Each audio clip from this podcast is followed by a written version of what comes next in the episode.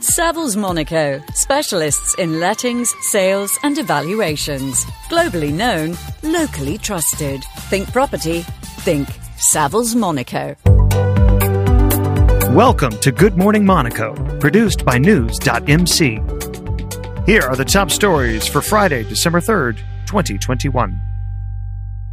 Jean Luc Biamonti, CEO of Societe des Bains de Mer, said this week that the iconic hotel and casino operator is well positioned for recovery.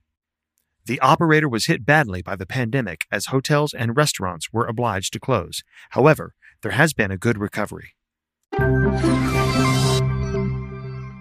As part of the celebration of International Day of the Rights of the Child, the last film by director Pascal Plisson, Go-Go, was screened at the Salle des Princes of the Grimaldi Forum on Monday, November 29th, in the presence of His Serene Highness the Sovereign Prince, Her Serene Highness Princess Caroline of Hanover, the Prince's children, and leading Monegasque figures.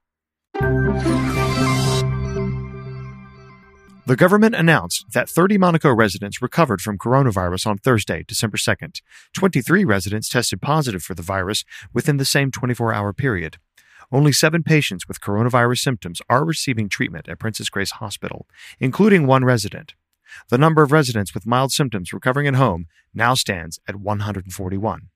Meanwhile, 48,416 new cases and 103 hospital deaths were reported in France on Thursday. The UK figures were 53,945 new cases and 141 new deaths.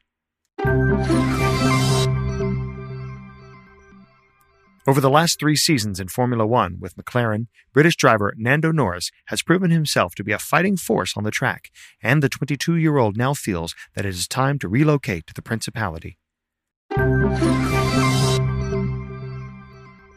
The Principality is number one worldwide in terms of real estate prices and the density of millionaires, but it is nowhere to be seen in the latest international ranking of the most expensive cities in which to live.